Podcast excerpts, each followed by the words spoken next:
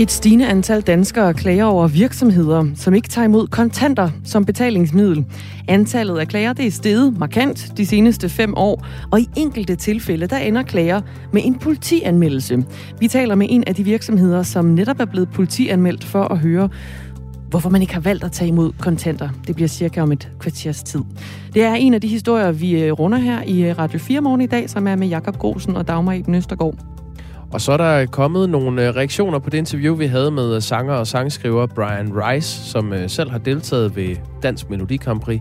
Han mener, at bashing af Melodi Grand Prix er gået for vidt. Folk skal rette ind, folk skal lytte til musikken, før de sviner den til. Og vi har fået nogle gode sms'er på det interview. Suk, ja. Brian Rice sagde det selv. Det er de samme sangskriver og den samme, som udvælger musikken hvert eneste år. Det kunne måske være derfor.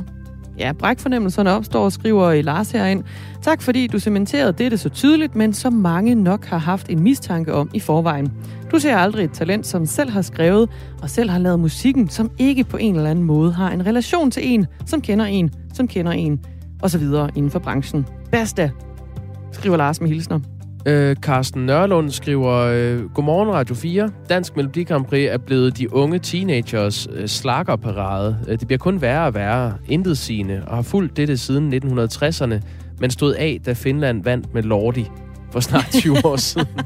Det var da ellers en stor dag, kan jeg huske. Det var monsterbanet fra Finland. Det var dengang, der også opstod Lordi Cola. Lordi Cola? Jamen, kan du huske, der kom en Lordi Cola? Nej, det kan jeg gudskelov ikke huske. Carsten Nørlund fortsætter. Når det drejer sig om de danske bidrag gennem 20 år, så er det under lavmålet. Det er teenagermusik. Der var stil over dette show engang. Nu drejer det sig ikke længere om musik, men hvor mange lysshow, der kører rundt om artisten. Tak for et godt morgenprogram hver morgen af fastlytter, skriver Carsten Nørlund. Tak skal du have, Carsten. Ja, tak og selv tak. Ja, vi har faktisk forhørt os hos DR's musikekspert Henrik Milling, fordi det har altid været en udskældt konkurrence Melodi Grand Prix. Det første blev afholdt tilbage i 1957, og til det siger Henrik Milling. Allerede det første år, hvor Danmark var med, der var rigeligt af folk fra pressen og meningsdannere omkring musik, som havde den holdning, at man kan altså ikke konkurrere om musik. Det er dog for lavt og for plat. Og det stigma har så bare hængt ved. Ja, vi kommer til at tale med to musikere. Den ene er Christian Juncker, som sådan set har en karriere som musiker, men han stiller nu for første gang op i Melodi Grand Prix. Jeg så et interview med ham, hvor han sagde, at han havde været dødssyg af corona. Ja. Og på bagkanten af det var han simpelthen skide ligeglad, det er hans ord, med hvad folk ville tænke om det. Han springer med hovedet først lige ned i Melodi Grand Prix. Vi taler også med Jakob Svejstrup, som er sanger og komponist, og som altså tidligere har været med i Melodi Grand Prix. Og vi taler med dem om det her med image som musiker. Hvorfor ændrer ens image sig som musiker, når man deltager i Melodi Grand Prix? Det bliver kernen i det interview. SMS'er til os, Dagmar Østergaard og Jakob Grosen her i studiet, kommer ind på 1424, start beskeden med R4 og et mellemrum. Det bliver vi så glade for. Lige nu er klokken 9:07. Godmorgen.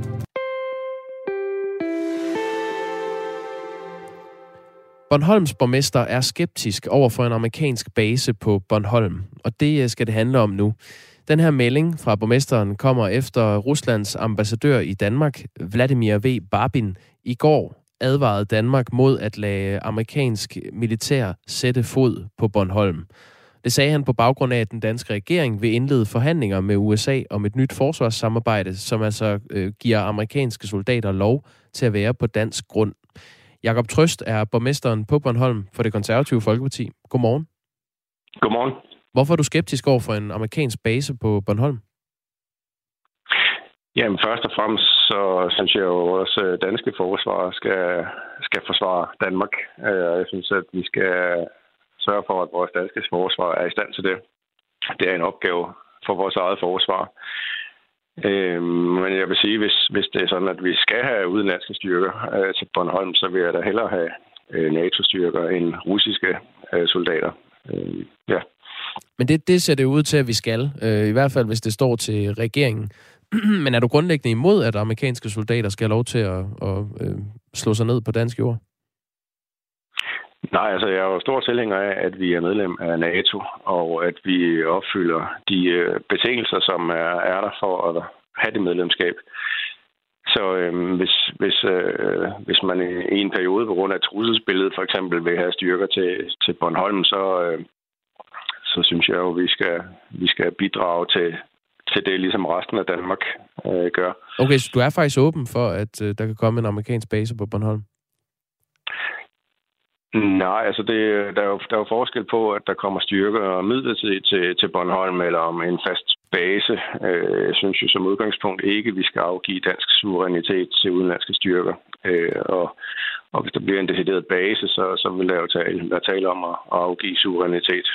Har du hørt noget om, at USA faktisk gerne vil have en fast base på Bornholm? Det har jeg ikke hørt noget om. Vil du være skeptisk overfor, hvis det kun er en periode? Det er bare lige for helt at forstå det. Altså, hvis det nu er en periode, mens konflikten med Rusland er på sit højeste, at der er amerikanske soldater på Bornholm, vil du så også forholde dig skeptisk til det? Altså, det er jo aldrig... Det er jo aldrig særlig spændende, når at en konflikt den eskalerer. Men nu for eksempel er der gjort klar til at stationere 2 jagerfly ude i lufthavnen, altså 2 danske jagerfly. Det ser jeg som det synes jeg ikke er voldsomt i forhold til, at Rusland har opmarcheret 130.000 soldater ved grænsen til Ukraine. Så at man reagerer på et trusselspil, det synes jeg er helt naturligt. Du er jo fra det konservative Folkeparti, Jakob Trøst, men Enhedslisten på Bornholm har også protesteret mod den her idé om, at der skulle komme amerikanske tropper til øen. Og til det har tidligere venstreminister Søren Pind skrevet på Twitter: "Hold kæft! Det største parti på Bornholm, Enhedslisten, protesterer mod, at amerikanske tropper kan komme øen til hjælp. Det er jo 5. kolonne virksomhed."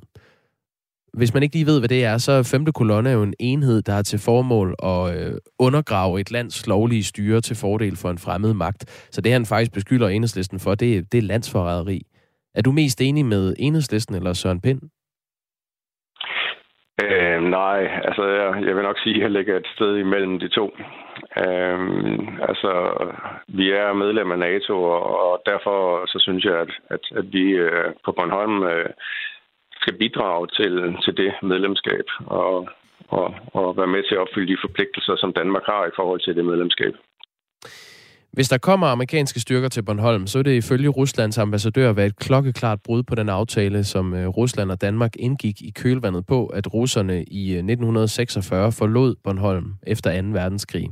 Han siger Vladimir V. Barbin i et interview med Berlingske: "Hvis Danmark tillader et sådan skridt, så vil Rusland være tvunget til at vurdere, hvilke implikationer det vil have for forholdet mellem Rusland og Danmark." Jakob Trøst, du er så borgmester på Bornholm. Frygter du, at det kan forværre forholdet mellem Danmark og Rusland, og dermed de facto øge en trussel mod Bornholm, hvis der kommer amerikanske soldater til Solskinsøen? Nej, altså først og fremmest så vil jeg jo mene, at Danmark selv kan træffe beslutninger om, hvad der skal ske i Danmark. Det skal ambassadøren eller andre lande endelig ikke blande sig i. Og det notat, han henviser til, det mener jeg ikke, at vi skal rette os efter. At vi har nogen forpligtelse til at rette os efter. Hvad er det så, din modstand bunder i? Jamen, vi skal sige, på Bornholm lever i fred og fordragelighed, og det har vi jo egentlig lyst til at fortsætte med. Det skal helst ikke være sådan, så der kommer... militære kolonner i gaderne, som fylder det hele. Men hvis det, som sagt, hvis det i en periode er nødvendigt på grund af et trusselsbillede, så må det være sådan. Men som udgangspunkt, så vil vi gerne fortsætte med at leve i fred og fordragelighed på Bornholm. Bornholm er jo interessant for både USA og Rusland, fordi det er det tætteste Danmark kommer på den russiske by Kaliningrad, som altså huser en af de største flådebaser ude til Østersøen. Og det var blandt andet derfor, Bornholm blev en afgørende strategisk brik under den kolde krig, for eksempel. Så det kan godt være, at de her amerikanske soldater vil fylde lidt i billedet på Bornholm, men vil det ikke trods alt være en ret god sikkerhed at have lige nu? Jo, det vil det. Og jeg vil også meget hellere have amerikanske soldater, end jeg vil have russiske soldater på Bornholm. Det skal der ikke være nogen tvivl om. Og jeg mener jo, at det er Rusland, der opruster i den her konflikt, og at vi kun i en vis grad følger med. Det her, det er jo i sidste ende et spørgsmål, man tager stilling til på Christiansborg. Du har ikke så meget at skulle have sagt som borgmester på Bornholm. Hvad håber du kommer til at ske? Jamen, jeg håber jo først og fremmest, at den her konflikt, den eskalerer. Altså, at Rusland, de trækker deres styrker hjem, og vi kan fortsætte med det liv, vi har indtil videre. Og at det er danske styrker, der skal være på Bornholm. Det er jo en diskussion, der er opstået i kølvandet på, at den nytiltrådte danske forsvarsminister, socialdemokraten Morten Bødskov, sagde i et interview med Berlingske, at den kommende forsvarspolitiske aftale med USA er et nybrud, og at det temmelig sikkert vil betyde permanent tilstedeværelse af amerikanske kapaciteter i Danmark. Men det vil man gerne frabede sig på Bornholm, hvor Jakob Trøst er borgmester. Du skal have tak for, at du er med. Selv tak. Borgmester fra Det Konservative Folkeparti på Solskinsøen, Bornholm. 16:07 er klokken. Bedst som den britiske prins Andrew forleden indgik et forlig i sagen om Virginia Giuffre og beskyldningerne om overgreb, så rammer en ny sag det britiske kongehus. Ja, den er ikke engang blevet kold endnu, den anden sag, vil jeg sige. Nej. Politiet i London, de vil nemlig undersøge nu påstande om, at tronarvingen, altså prins Charles' velgørende fond, har modtaget donationer fra udenlandske velhavere, som så til gengæld skal være blevet belønnet med en orden, eller måske lettere adgang til et statsborgerskab.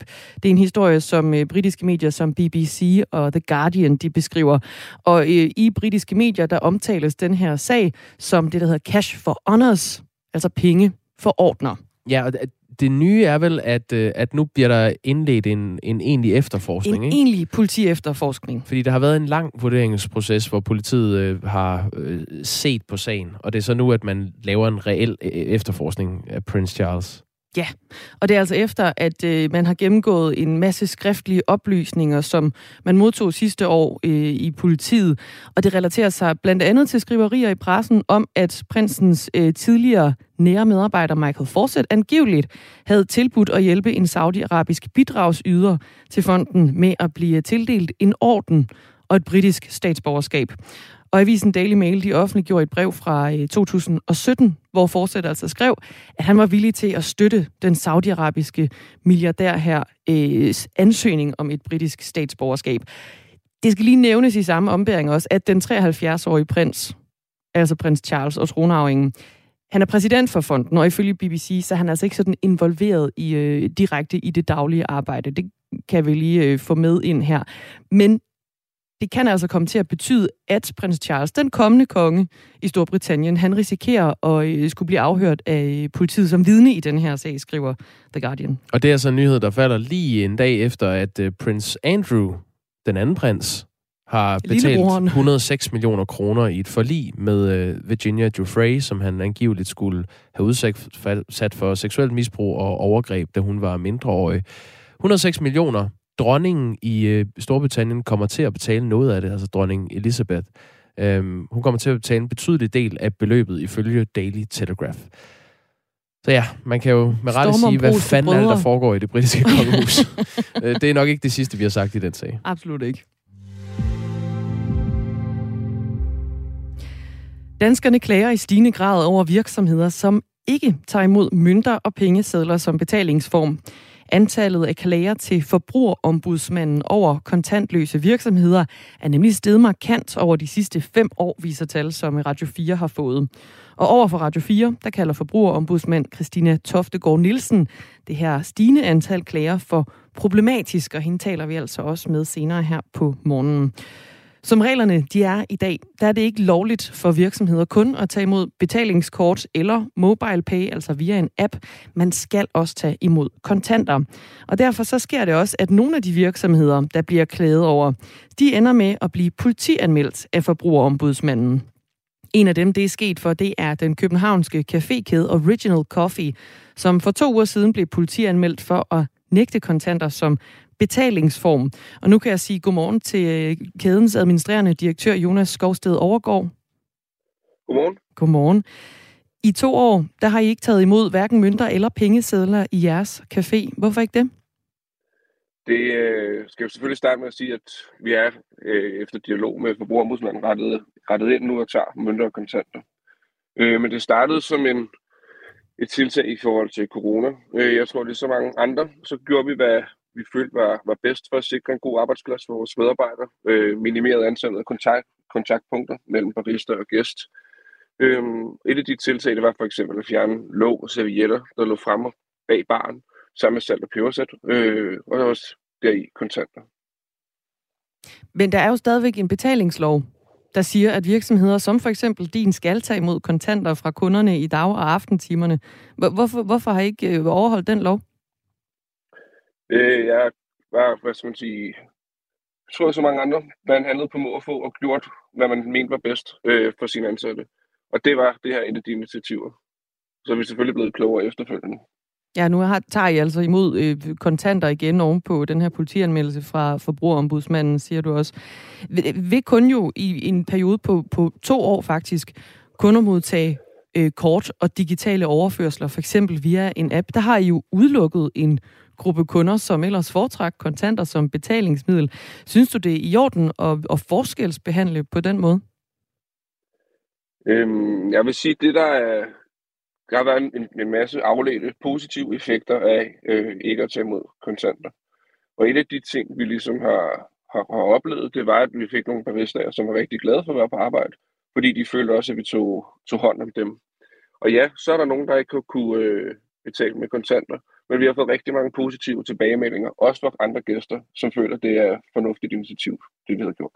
Når I nu droppede kontanterne af hensyn til corona, altså man kan vel komme omkring det med håndvask og håndsprit, måske endda nogle plastikhandsker, når man tager imod kontanter. Kunne man ikke have gjort det i stedet for? Jo, som jeg sagde tidligere, vi handlede på må og få, gjorde, hvad vi mente var bedst. Vi har rigtig mange gæster igennem i løbet af en dag, så jeg tror også, at selvom vi ikke tog kontanter, at der er nogle barister, der havde rimelig udsatte hænder og var træt af håndvask og sprit. De kunder her, som I har oplevet, blev sure over, at de ikke tog imod kontanter. Hvordan har de reageret? Selvfølgelig er der flere, der har påpeget, at det skal vi gøre i forhold til reglerne. Og det har vi jo også haft en dialog om løbende. Men som jeg sagde før, det er jo for os har været et fåtal, som har klaget og brokket sig over det. Der har været rigtig mange positive tilkendegivelser, og det er jo, hvad jeg også synes er vigtigt at få med i den her snak. Ifølge en rapport, som Nationalbanken udsendte sidste år, der faldt andelen af kontantbetalinger i supermarkedskæderne Salling Group og Coop fra 28% til 17% under den første coronanedlukning i 2020. Men hen over sommeren, der steg den igen, og så lå den på 22% i august 2020. Siden januar 2018, der har butikker gerne måtte sige nej til kontanter om natten. Det betyder i praksis mellem kl. 22 og kl. 06.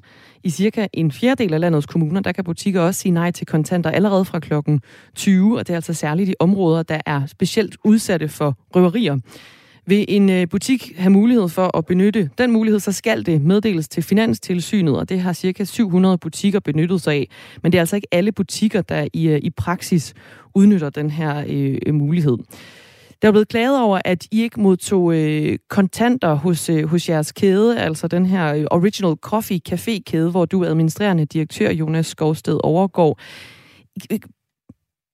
Er betalingsloven for gammel i dag, sådan som du ser det? Ja, det er en af de erfaringer, vi har gjort. Der er rigtig mange positive effekter ved kun at tage imod betalingskort og MobilePay, som er det, vi ligesom har erfaringer med. Vi har hele her sundhedsaspekt. Jeg tror, de fleste af os er vokset op med, at vi ikke må tage en mønt i munden, fordi den er fyldt med bakterier. Vi har hele sikkerhedsperspektivet i det også.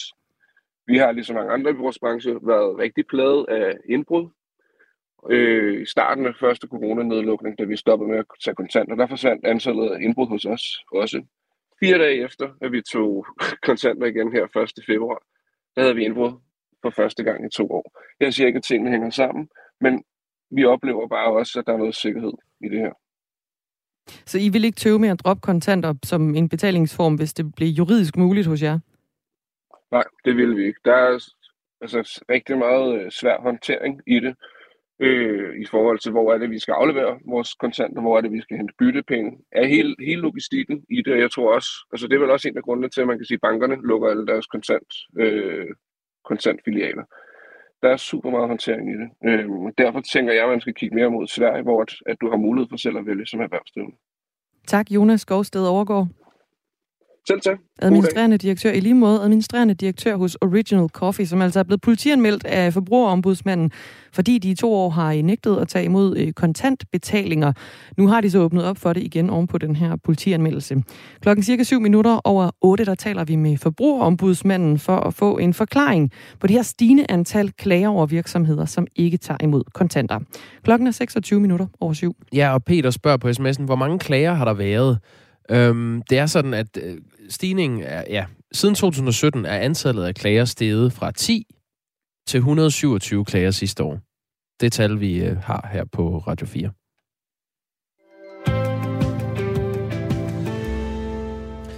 Fra USA lyder det nu, at Rusland har udstationeret yderligere op mod 7.000 soldater ved grænsen til Ukraine i de seneste dage. Og de seneste dage har du ellers forlydt fra russisk side, at de ville trække nogle tropper hjem.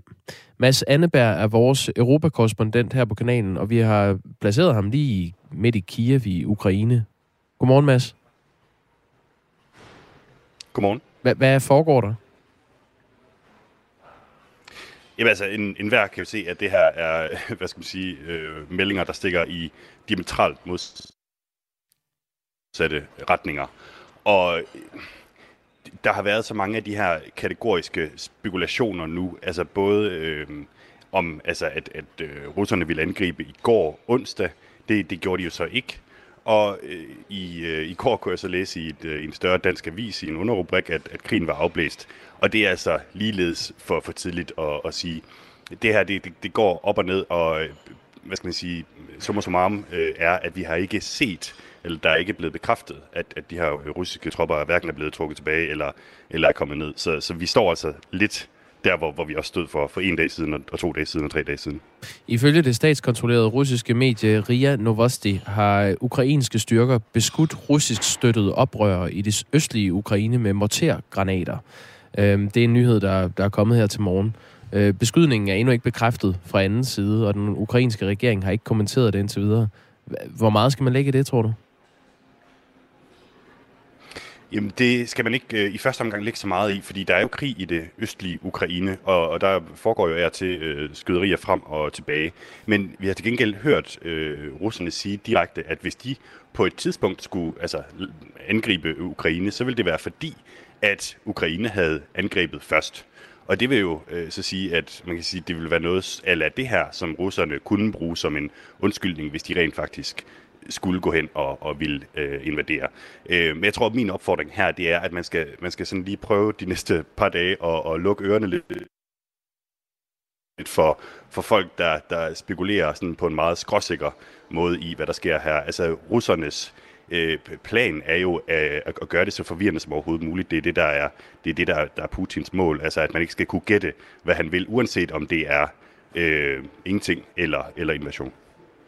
Vi vender tilbage til Mads Anneberg senere på morgenen, hvor han taler med nogle af de danskere, der stadig er i den ukrainske by Kiev. Og det er om en times tid. Hver anden unge og hver tredje barn har oplevet at blive digitalt krænket. Og hos Red Barnet, der er antallet af henvendelser om digitale krænkelser mere end 4-doblet. Der var 326 i år 2016, og sidste år, altså i år 2021, der var der 1454. Det er en historie, vi skal ombord i på den anden side af nyhederne med Thomas Sand. Der taler vi med Red Barnet om den her ret markant stigning, må vi kalde det. Og det er så også der, vi igen går ind i diskussionen om Melodi Grand Prix uberettiget bliver lagt for had. Til det har Leif sangskriver skrevet: problemet med Melodi Grand Prix er, at det er blevet sit eget selvfede stil, og de mennesker, som sidder og udvælger, har skyklapper på og tydeligt ikke er åben for selvkritik. Død kommerciel stil er et synspunkt fra Leif. Du må gerne skrive ind på sms'en.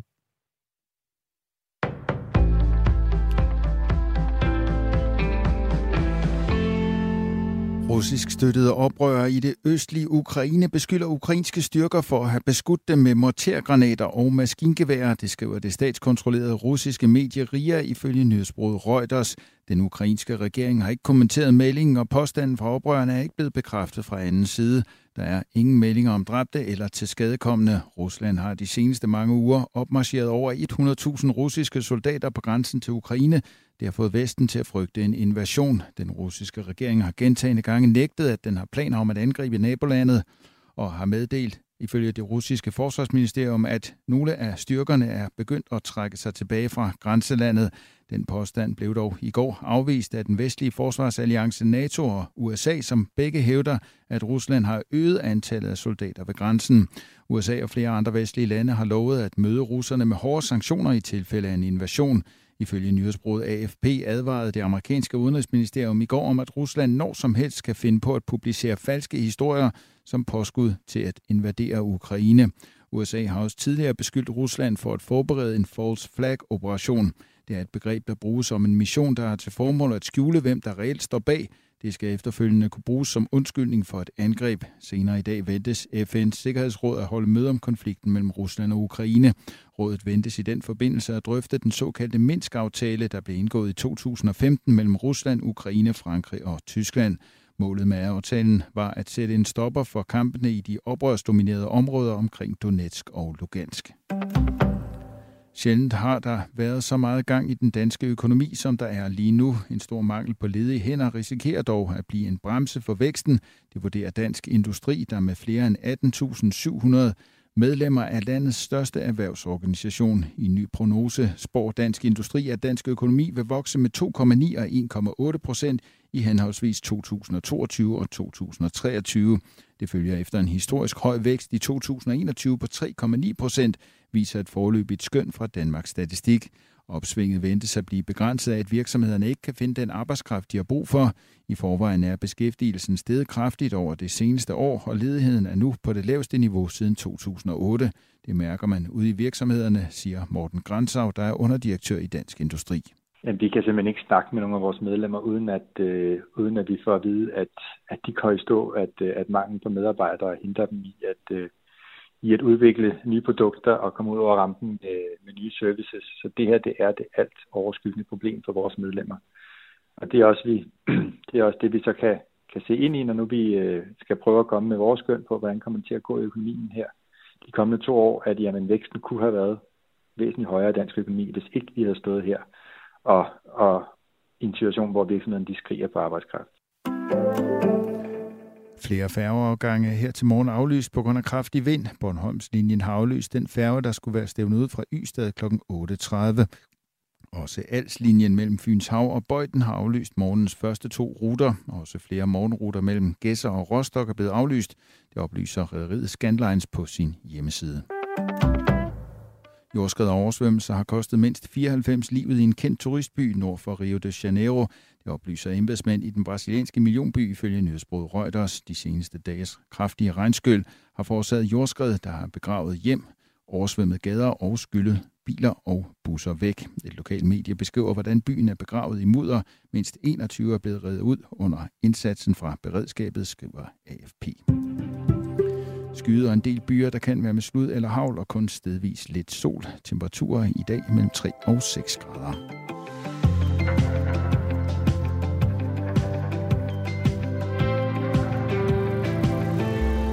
Bliver Melodi Grand Prix bashed uden grund? Altså er der folk, der slår automatpiloten til og bare siger, de hader det, og det er noget forbandet lort, uden at have hørt de sange, der er med. Det mener sanger og sangskriver Brian Rice, som medvirkede her i programmet og argumenterede for, hvorfor han mener, at det forholder sig sådan. Og vi har fået sms'er på den debat. Det handler nok også om, at jazz og ikke pop får meget lidt opmærksomhed i fjernsynet. Underholdning, underholdning og underholdning i mega dyrt setup er, hvad der tilbydes aften efter aften på DR TV2. For mange måske lidt tomme kalorier. Programudbuddet er skævt lige nu. Er skærmfladen ryddet til fordel for OL og Ukraine? Vi taler som sagt med to musikere, som begge har... Ja, den ene skal til at medvirke i Melodi Grand Prix, og den anden har vundet det. Det er Christian Juncker, der skal til det, og Jakob Svejstrup, der har gjort det. Og de kommer begge to til at fortælle om den stigmatisering, der følger med i musikbranchen, når man stiller op i Melodi Grand Prix. Det bliver om 10 minutter her i programmet. Inden det, så skal vi snakke om digitale krænkelser.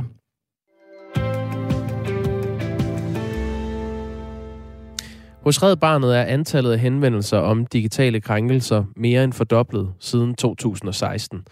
Dengang fik de 326 henvendelser. Tallet var 1454 sidste år, og det er faktisk et tal, der kun dækker over de første 9 måneder af 2021. Det viser en optælling, Red Barnet har lavet. En af de personer, som har oplevet digitale krænkelser helt tæt på livet, det er Nelly Axelsen. I dag er hun 22 år gammel, men da hun gik i 8. klasse, fik hun delt nøgenbilleder af sig selv på internettet. Altså, jeg tænker jo, at alle har set mine billeder, altså. Og jeg kan jo dårligt nok kigge frem i øjnene, fordi jeg er sikker på, at han har set mig nøgen. Og jeg venter bare på, at jeg bliver stoppet af en fremmed og siger, jeg har dine billeder, jeg har set dig nøgen, ikke? Og jeg var jo en lille pige jo, altså. Jeg var jo stadig et barn. Så det var jo super ubehageligt, og det var også derfor, det endte med, at jeg bare murede mig inde på mit værelse i et års tid, ikke? Fordi jeg jo ikke har lyst til at blive konfronteret eller snakke med nogen om mig nøgen, altså. Ellers tak. Ja. Per Frederiksen er psykolog hos Red Barnet. Godmorgen. Godmorgen. Henvendelserne, I får, er kommet til det, der hedder Slet det-rådgivningen hos Red Barnet. Og det er rådgivning, som hjælper børn og unge under 18 år med at håndtere ubehagelige oplevelser og krænkelser på nettet. Hvad er det, så mange unge oplever i den digitale verden, der gør, at de tager kontakt til jer? Jamen, en kategori, vi desværre ser rigtig meget, det er de seksualiserede digitale krænkelser. Det er en krænkelse, eller den, vi lige har hørt beskrevet, hvor et billede bliver delt uden samtykke, og vi ser den videredeling. Og der ser vi forskellige eksempler på, hvordan folk ligesom kommer til de billeder, men vi ser jo desværre et voldsomme konsekvenser for dem, det går ud over, i forhold til ikke at vide, hvordan andre ser på en. Ifølge en rapport, Rambøl for nylig har lavet for jer i Red Barnet, svarer hver tredje af de 9-12-årige børn, at de har oplevet noget ubehageligt på nettet i løbet af det seneste år. Hver tredje. Det samme har cirka halvdelen af de unge mellem 13 og 17 år. Det er altså næsten hver anden unge mellem 13 og 17 år, der har oplevet det her. Og hos Red Barnets slette rådgivning handler cirka en tredjedel af henvendelserne om digitale sexkrænkelser, altså for eksempel ufrivillig deling af intime billeder. Per Frederiksen, du er så psykolog hos Red Barnet, og I har som sagt oplevet en firdobling i antallet af henvendelser siden 2016, da den her slette rådgivning blev lanceret. Hvad er dit bud på, at vi ser den her store stigning, udover at flere selvfølgelig har kendskab til det? Jamen, jeg tror egentlig, det er helt væsentligt at se, at når vi spørger børn og unge, jamen, så fortæller de jo netop rigtig mange, at de har oplevet krænkelserne. Så det, at vi ser en stigning, det er jo også i høj grad bare et udtryk for, at der er flere, der får bedt om hjælp. Og det er en rigtig, rigtig god ting. Så selv når vi ser på, hvor mange der egentlig oplever den her type krænkelser, så kan vi jo stadig se, at der er mange, der måske stadig står alene, der stadig har en urimelig skyldfølelse over det, der er fundet sted, som kan gøre, at de ikke tør eller har lyst til at række ud til nogen. Nelly Axelsen, som vi hørte fra før, fik altså delt sine nøgenbilleder, da hun gik i 8. klasse. Og i dag er hun 22, men hun døjer faktisk stadig med psykiske men efter det her. Jeg har stadigvæk dage, hvor jeg slet ikke kan rejse mig fra min seng. Altså, jeg er nogle gange låst fast. Altså, jeg har ikke overskud bare til at tage ud og tage et bad, fordi at det er så hårdt for mig. Altså, bare det her med at have nogle aftaler og faste aftaler, og vide, at jeg skal noget. Det dræner mig så meget, fordi at jeg ved, at jeg skal ud blandt andre mennesker. Og jeg ved, at der er nogen, der kræver noget af mig. Og så efter jeg har været til den aftale, så er jeg måske sengeliggende i en uge, ikke? Så altså, overskud, det er jo noget, man kan tage på, og ikke lige noget, jeg har altid. Per Frederiksen, hvor vanskeligt oplever I, at børn og unge har ved at håndtere de her konsekvenser, som det har, at man skal leve med, at ens for eksempel nøgenbilleder er blevet delt? Jamen, det er jo ganske urimeligt, at det netop er det er kommet til, at man skal leve med det. Altså, at det står så grelt til i forhold til at få fjernet materialet ordentligt. Så der kan stilles en rigtig dårlig sikkerhed i forhold til at sige, at det her, det er ikke noget, du skal døje med fra nu af og frem. Det er desværre sådan, at rigtig mange er i den her forfærdelige situation, hvor det er en krænkelse uden udløbsdato, hvor det kan ske igen og igen. Og den frygt, der er for det, er jo enormt livshæmmende i forhold til at bare kunne, altså ikke at skulle bruge så frygtelig meget af sine kapaciteter på og skulle bekymre sig om, hvor kan det være nu, og hvem kan se det nu, og hvorfor kigger ham derovre på mig på en mærkelig måde, og hele tiden være i et alarmberedskab. Det er enormt drænende at være der, så det er vigtigt, at man ligesom får den rette hjælp til at håndtere det. Der er kommet en sms her, Per Frederiksen, mens vi taler med dig. Der står, når forældrene ukritisk giver børn adgang til www, som en babysitter uden at være klædt på, eller overvågning, så går det jo galt. Som at lade dem løbe rundt alene på gaden om natten. Har lytteren en pointe her, at ansvaret ligger hos forældrene for at få opdraget børn til for eksempel ikke at dele nøgenbilleder, eller have nøgenbilleder liggende i det hele taget? Forældre er helt klart med i det, men vi skal også huske, og det kan vi også se i undersøgelsen her, altså, at fagfolk også er meget fraværende i mange af de her sager, altså de voksne, der er tæt på børn. Og vi har et kolossalt ansvar, også der er omkring børn og unge i de her aldersgrupper, for vi ved, at det her finder sted, og det må ikke være sådan noget, jamen det er de børn og unges egen verden, hvad der finder sted digitalt, det skal vi ikke tale om her i skolen, eller her i børnehaven, eller hvor vi er. Altså, vi skal bevæge os ind i det, og vi skal tage ansvar for det, der finder sted, fordi det er en umulig opgave for børn og unge selv at stoppe den her type krænkelser. Så jeg synes bestemt, der er en pointe i det, og det her billede på, at man bare sender børn og unge alene ud i trafikken eller ud i natten, jamen det gør vi jo ikke ellers. Altså der har vi jo andre tiltag, vi gør for at sikre, at der er voksne til stede, hvor børn er, og det skal der også være her i det digitale. Det er jo svært at få noget slettet, som først ligger på internettet. Det er faktisk stort set umuligt. Hvordan kan man hjælpe børn og unge, der står i sådan en situation, som altså ved, at deres nøgenbilleder ligger et eller andet sted på internettet? Hvordan lærer man at leve med det? Jamen, der er forskellige steder, man ligesom kan sætte ind. Så det vigtige er, at de ikke står alene, først og fremmest. Og det er noget med ikke at komme til at tale ind i en undskyld og skam, som vi desværre ved, at mange børn og unge oplever med det samme. Og det vil sige, det er jo særligt til de tætte voksne, og her også forældre, at man ikke reagerer med, nej, hvordan kunne du gøre det, eller du må ikke have sådan nogle billeder liggende, eller hvad inden vi ligesom ser eksempler på reaktioner, som er yderst uhensigtsmæssige, fordi de taler ind i en skam, der er rigeligt stor i forvejen, og de kan være en forhindring for, at børn og unge søger hjælp rettidigt. For jo hurtigere der ligesom søger hjælp, jo større chance har vi med det arbejde, som bliver lavet på slettet, med netop at få kontakt til sociale medier, få fjernet materiale osv. Men det er jo klart, at over tid så kan spredningen blive større, hvis der ikke bliver gjort noget. Det rå ved de her digitale krænkelser, at de stopper ikke af sig selv. Det kræver en så kolossal indsats at få dem til at høre op. Og en meget større indsats, end man kan sige, at det skal børn og unge selv stå for. Det er vigtigt, at der bliver tilbudt hjælp tidligt. Og så er du så ret i forhold til det lange forløb. Også at se på, okay, hvordan så, når vi har gjort den store indsats, der kan gøres for at fjerne materiale, det med at leve med det, og der er vi i hvert fald også i arbejde med at ligesom at uddanne og sikre, at der er psykologer rundt i hele landet, der har kompetencer til at tale ind i den her problematik. Det sagde Per Frederiksen, som er psykolog hos Red Barnet. Tak for din medvirken. Det er selvfølgelig meget grænseoverskridende for de unge at få delt nøgenbilleder, men det store spørgsmål er, hvorfor gør de det? Hvad er det, de får ud af at gøre det? Måske er det mindre værd og lignende. Så måske vi som voksne kunne spørge os selv, om vi har en pædagogik, som fremmer noget forkert i de unge. Et konkurrencemiljø blandt andet. Det skriver Maj-Britt herind på 1424. I dag kl. 13.05 har vores undersøgende journalistiske format her på Radio 4, Radio 4 Undersøger, premiere på den her nye programserie, som handler om en sag af den her karakter. Den hedder Hackeren i blanders, programserien. Og den handler altså om en usædvanlig grov sag om digital krænkelse, der i januar i år sluttede ved retten i Holbæk, hvor en ung mand blev idømt ubetinget fængsel for omfattende hacking af mindst 64 unge kvinder.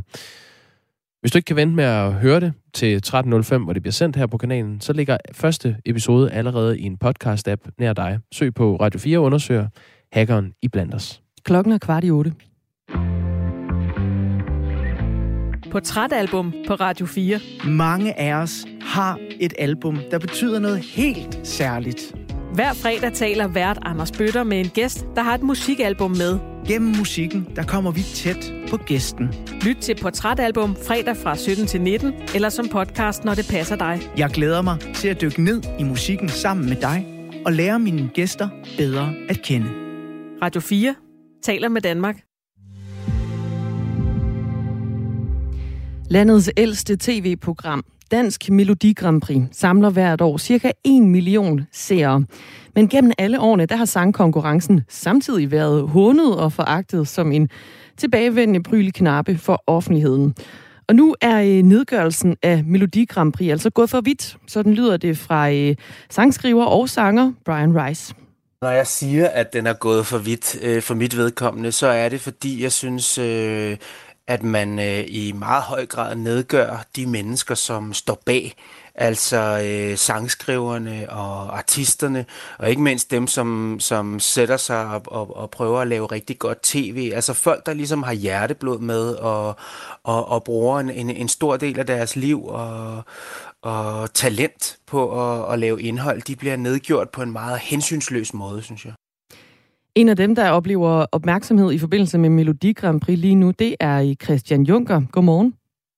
Godmorgen. Du er en etableret musiker gennem 26 år, og nu stiller du altså op i finalen til det her års Melodi Grand Prix.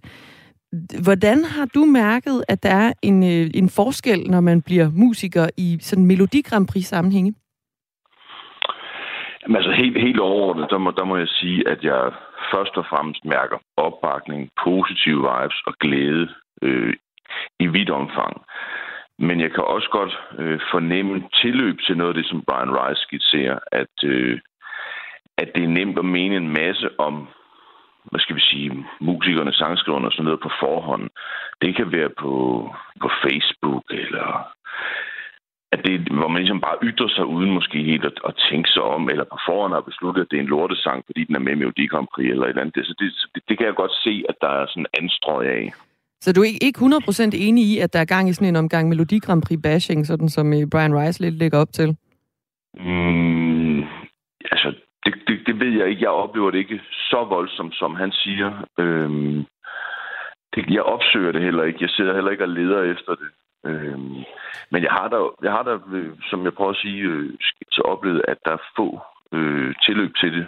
Folk, der lige pludselig mener et eller andet i en tråd på Facebook eller et eller andet. Men Christian Juncker, er Facebook ikke efterhånden mest kendt for at være sådan et sted, hvor folk siger alt muligt kritisk, uden at have læst eller lyttet eller set det? Det er muligt. Altså, jeg ved ikke, om det er mig, der cherrypicker mine venner, eller lukker øjnene, eller et eller andet. Men i de forum, hvor jeg færdes, eller dem, som udtrykker sig på min side, de er først og fremmest positive. Det vil jeg gerne ikke skjule på, men jeg hører meget det der med, at folk rynker på næsen, og jeg bliver også spurgt tit til det i interviews, lidt ligesom nu. Men jeg forholder mig bare sådan til det, at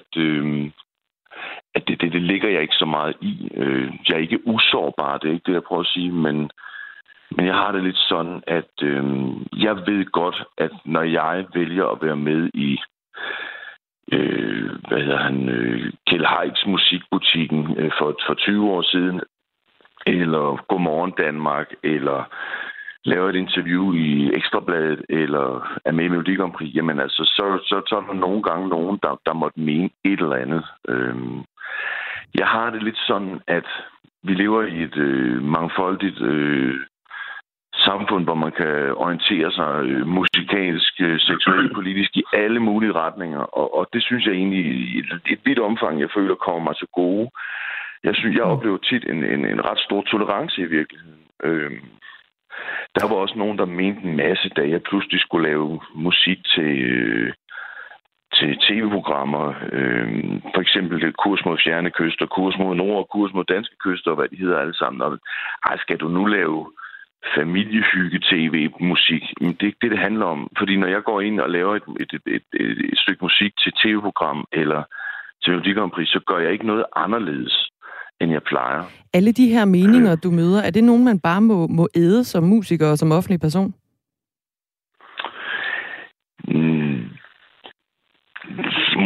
Nej, det synes jeg ikke. Jeg synes, det hele det der med, at bare fordi man er en offentlig person, så skal man ligesom bare finde sig hvad som helst og tage det sure med det søde. Det er sådan en underlig konvention, nogen har vedtaget, synes jeg er dybt latterligt. Jeg er med på, at man skal kunne tåle at få gode anmeldelser eller dårlige anmeldelser, som forholder sig til musikken. Men at man er en klovn eller en nar, eller at man er et sellout, eller et eller andet, som ikke forholder sig til musikken, eller at man ser dum ud, eller et eller andet. Den slags kommentar synes jeg absolut ikke, man skal acceptere. Jeg synes, selvom man i en eller anden grad er en offentlig person, så har man egentlig ret til at blive behandlet ordentligt, ligesom alle mulige andre. Vi skal lige høre en bid af den sang, du stiller op med til Dansk Melodi Grand Prix, Christian Juncker. Den hedder Kommet for at blive. Hvis du er kommet for at gå igen, så gå. Hvis der er noget andet, du skal nå. I længden er det rene liv et kort sekund. Hvis du har tid, og hvis jeg må. Christian Juncker, det er altså den sang, du stiller op med til Dansk Melodi Grand Prix. Og vi taler med dig, fordi Brian Rice, en sangskriver og sanger, han mener, der er opstået sådan et lidt for grov bashing i forhold til det her med at være deltager til Dansk Melodi Grand Prix. Til et pressemøde, der sagde du, at du godt tør stille op. Hvorfor er det, det kræver mod at stille op til Melodi Grand Prix? Men altså, det er jo igen det der med, at man ved jo godt, at der er nogen, der rynker på næsen af det, men jeg har bare så mange år på banen, nu lyder jeg som sådan en gammel mand, men jeg ved, hvad der ligesom venter af risici, eller hvad jeg stiller op til, og kræver det mod. Jamen altså, det er et godt spørgsmål. Jeg har bare lært gennem de her 26 år, at det, jeg finder i det at lave musik, det er at føle mig fri. Jeg frisætter mig selv gennem det. Og det valg har jeg truffet for mange år siden, at jeg vil gøre det, jeg har lyst til. Jeg vil ikke lade mig begrænse af noget som helst. Altså, jeg vil folde mig ud, og det er det, jeg får ud af musikken. Så jeg bekymrer mig egentlig ikke. Altså. Hvorfor tror du egentlig, der er nogen, der rynker på næsen af Melodi Grand Prix?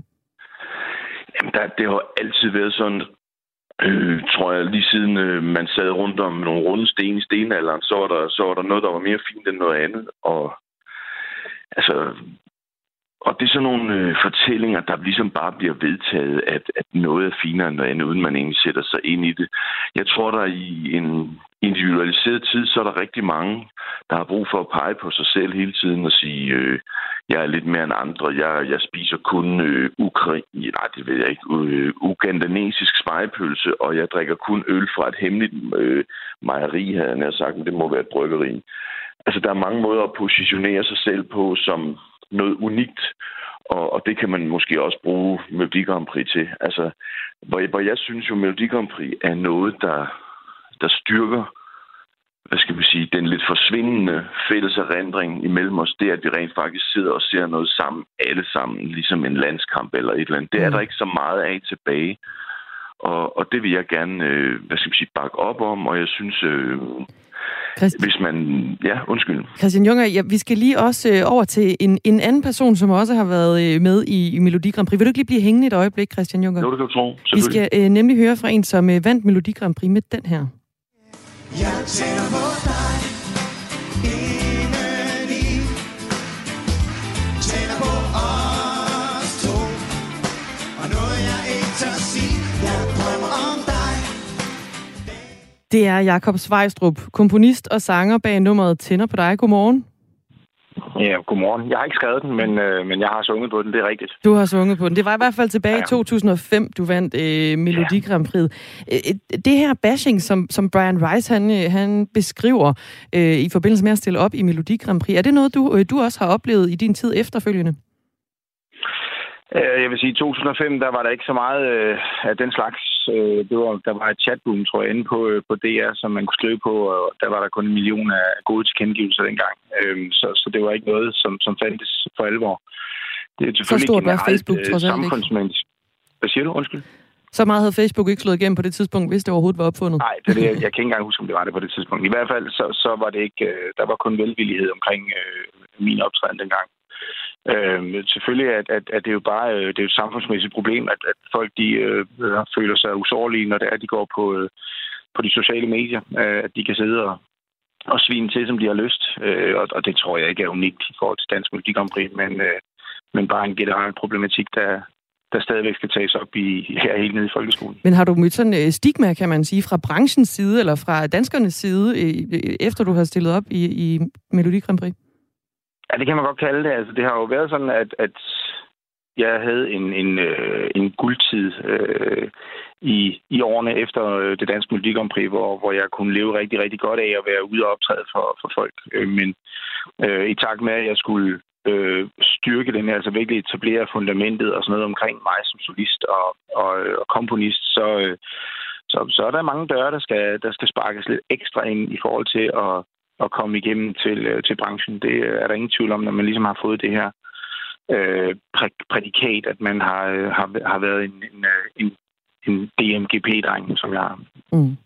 Og der er ikke længe til, at det her års Melodi Grand Prix løber af stablen. Det bliver afholdt lørdag den 5. marts i Herning, og så bliver det sendt på DR.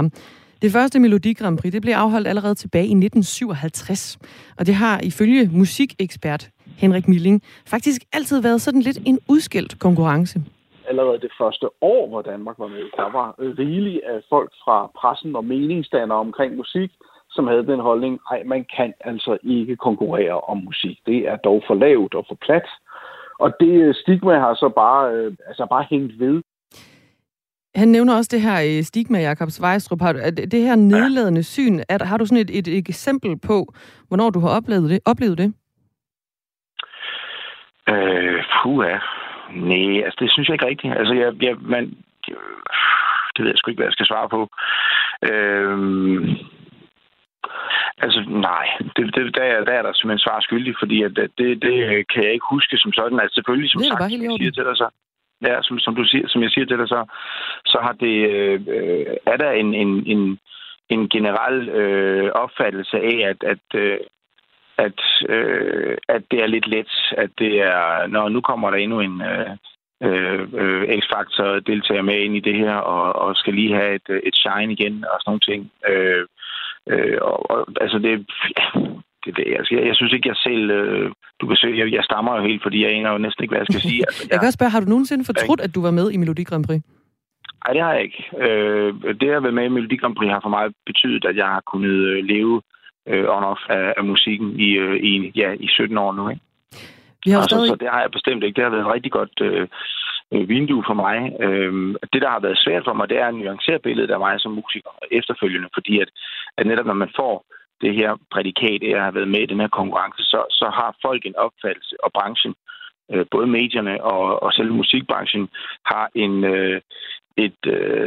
en lyst til, måske ikke helt bevidst, at holde en fast i det syn på en, som gør, at det er svært at nuancere billedet af sig selv som udøvende kunstner. Jeg står i dag og laver soul, R&B, funk med på engelsk og det hele, og har et sødt voksende publikum derude i det danske land, som kommer og er overrasket over at høre min musik, men som går derfra med en rigtig god oplevelse efter det. Jakob Svejstrup, vi har stadigvæk Christian Juncker med. Vi har lige 1 minut til, der er nyheder 50 sekunder faktisk. Ja. Christian Juncker, han hænger stadigvæk på, og han er altså sammen med 7 andre deltagere i finalen i Melodi Grand Prix i år.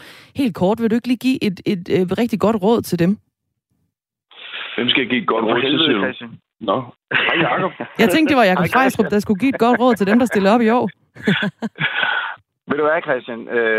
Vi kender hinanden. Du er en hammerfed fyr, så du skal bare nyde det, sådan som du plejer, og give den maks skrue, altså, og så tage oplevelsen med. Der er sgu ikke andet at sige på det. Det gør jeg også, Jakob, og jeg tror også, det er noget med, altså jeg har været i gang i så mange år. Jeg tror også, der er en forskel på, om man har været i gang i mange år, eller om man bliver klikket det ene eller det andet sted. Jeg bliver nødt til at sige tak til jer begge to. Sanger og sangskriver Christian Juncker, og sanger og komponist Jakob Svejstrup. Det var så lidt. Ha' en god dag, Jakob. Ha' en god dag. God dag. Klokken er 8.